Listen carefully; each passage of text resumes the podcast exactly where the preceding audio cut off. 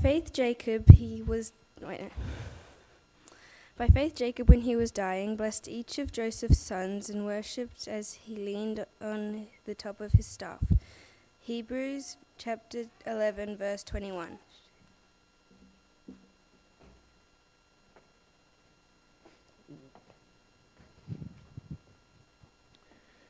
Fantastic. Thanks, Naria. And uh, thank you, Chris and music team. What a fun morning. We had hoped that we would just, you know, take a bit of a break, I suppose, from. Uh, I know, not that we don't have fun otherwise, but some mornings uh, it's just good to really go and, um, I don't know, have a bit of fun and, and keep things a little bit lighter. So thank you for your contributions. Everyone who baked a cake, everyone who uh, participated in leading this service so far, uh, we deeply value it. Chris has sort of uh, mentioned uh, already what we're going to talk, be talking about this morning. Uh, if you have been coming for the last few weeks, you know that we're in a series on Joseph. Um, I'm kind of going to refer to the Joseph story this morning, only because it's in our heads and we can learn something about fatherhood from there, but it's not essentially progressing the story. We will finish that next week. Next week's the last Joseph uh, sermon that we'll hear. We'll, we'll um, yeah, go right to the end of it. Here's what Chris shared with us this morning. You know, we're going to talk about fatherhood. And this is kind of what dads are supposed to be. Now, I'm going to talk about fatherhood this morning, but you really can apply all of this just to you being a person, okay? We're called to nail fatherhood. If you're a dad, you're called to nail just being the child of God whom He's called you to be if you're here and you're not a dad. This is sort of what God wants us to do. Be perfect as I am perfect. Be my image bearer. Look like this. Nail it is sort of what, what we're called and privileged and created to do. And yet we know, we know that, you know, our, our fatherhood more often than not looks a bit like this. Right? You, you either are a father like this, uh, you've had a father like this, and yes, not all fathers' um, cakes look equally uh, bad. Some in, at a street level of justice are worse than others. That's true. But no father has nailed it. Not one. Right? None of you, none of us, none of me, no part of me have nailed what God has created me to be and to do and to look like. And in the story of Joseph, yes, you guessed it, we come across just such a father. Here's what we've read in the Joseph story about Jacob. Jacob's the dad of uh, all these fellas, including Joseph. Right in the first chapter, we've read.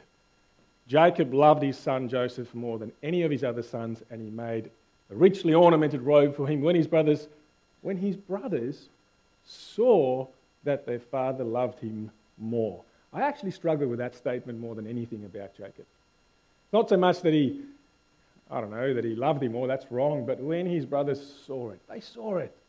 He did it blatantly and quite blindly and just ignorantly of what effect that would have on all his other sons, right? His unfairness, his injustice. Completely ignorant. When his other sons saw that he loved, more, any, loved him more than any of them, they hated him all the more. There's a solid case that much, if not most, of what went wrong in this story of Joseph can be put down to fatherhood that was not nailed.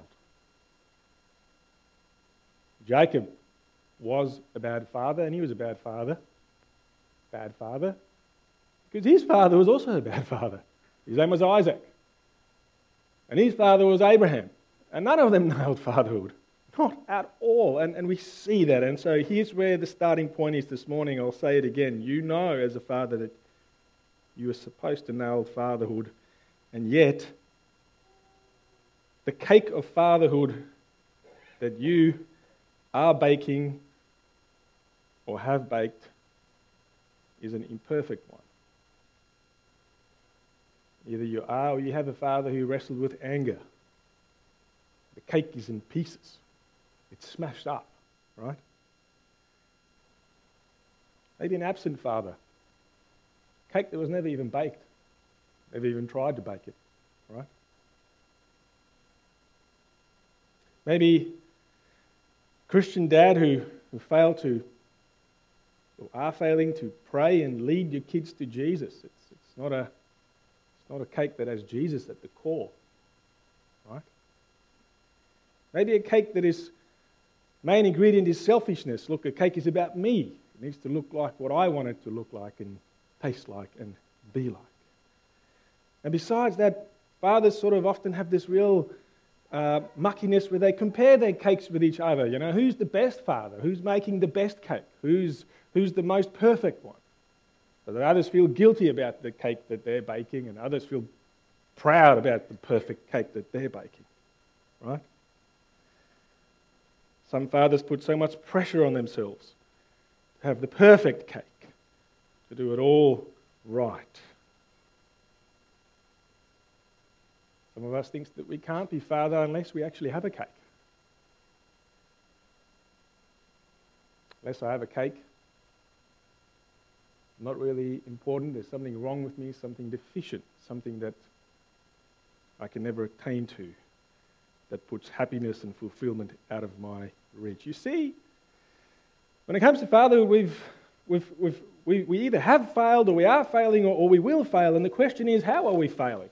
That's, that's really the, the question. We see one of the ways in which Jacob failed, and we know that there are a multitude of ways in that we are failing. Now, here's the great thing about Jacob. And we'll get to what the great thing is about us. There's a place later on in Genesis chapter 46, after, after what happened last time has happened, you know, the Joseph, uh, the brothers went to Joseph and Joseph reveals himself and he says, Okay, all of you come to Egypt, you're going to live here, and I'm going to provide for you. And on, on the way to Egypt, you know, Jacob, this really broken and imperfect father, as a vision, God speaks to him, and here's what he says to him I am God, the God of your father, he said. Don't be afraid to go down to Egypt, for I will make you into a great nation there. I will go down to Egypt with you, and I will surely bring you back again.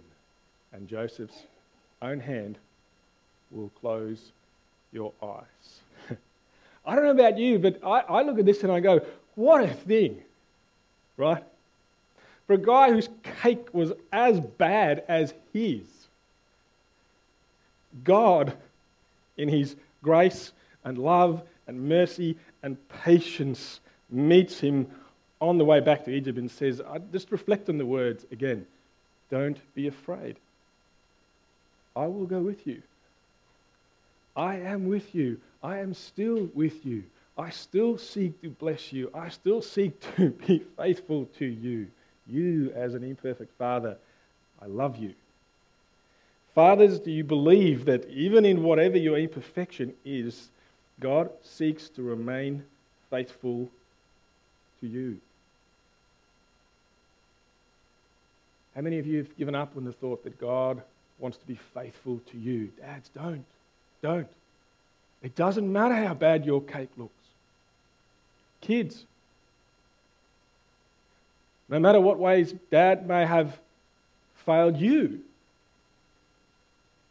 don't give up on God's faithfulness to Him. Right? Wives, mums, you often have to eat broken cakes like we're going to eat this afternoon. But God is faithful and seeks to be faithful and wants to be faithful to Dad. Right?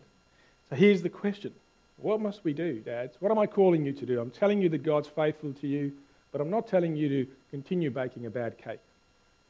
We want better cakes. We can have better cakes. Jacob, I think, in the end of his life, did actually bake an edible cake. I think his cake was all right. What did he do? What was it that, that, that changed him, that, that made us look on him as a father that is kind of bad? He didn't really nail the cake. But he still, even to this day, is looked at in the Bible as one of the great men of the Bible, one of the great dads, ironically, one of the great cakes. of fatherhood that we see. How did he do it? What was it that he had that others did not? What was the one thing that made all the difference for Jacob? Naria read it to us. Here's what it was by faith. By faith, Jacob, when he was dying at the end of his life, blessed Joseph's sons, and in fact, he blesses all of his sons. and what did he do? He worshipped as he leaned on the top of his staff.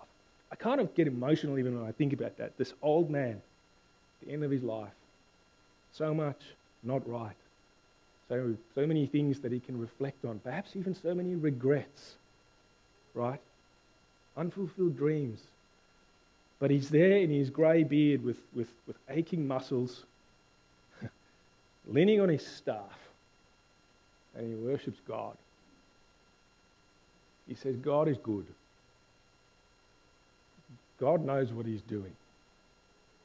God is faithful. God, my sons, will be with you. Dads, that's what you've got to do. That's all you have to do. You can pass one thing on to your kids, one ingredient or decoration on your cake. It's just that. Kids, God is good. God loves me. He loves us. And He loves you. That's, that's what you need to get your kids to know, right? And kids, that's what you need to get dad to know. And so here's the thing here's the call. Dads, you, you hear it most Sundays. I want to call you to it again today. Will you look to the perfect father like Jacob did? Regardless of the state of whatever cake you're baking that's turning out to be a mess, will you look to the perfect father who did not fail and who will not fail? Who has erased the eternal consequences of our failures in Jesus. And who, from now until when we are reunited with Him, will fill us and change us and transform us like He did this group of people to be better fathers? Will you have faith in a perfect Father who loved you so much to send His Son to die for you? Perfect Father who will help you to bake a better cake and become more like Him. Perfect Father who seeks to bless you as He weaves the threads of your life together for His purposes and His blessings. Let me pray. Our God, you are a good, good Father. And I pray that each and every single dad here today will one day be remembered as Jacob is remembered. But the one thing that our kids will say about us is that they believed in the promises of God.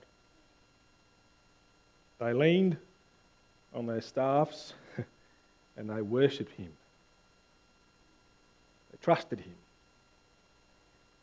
They allowed him to change them, to guide them. Father, fill us for that. Accomplish that in us. And Lord, in so doing, we pray that the cakes that we're baking will become better, better, and better. I pray that not only for the fathers who are here today, but I prayed for the fathers who are not here today. In fact, I prayed for the fathers all across our nation. Lord, will you have mercy on us as you reach out to dads? Let our whole nation become one in which fatherhood is redeemed, changed, filled with the love and grace of God. Pray that to you, our loving, gracious, sovereign, and good Father. Amen. All right.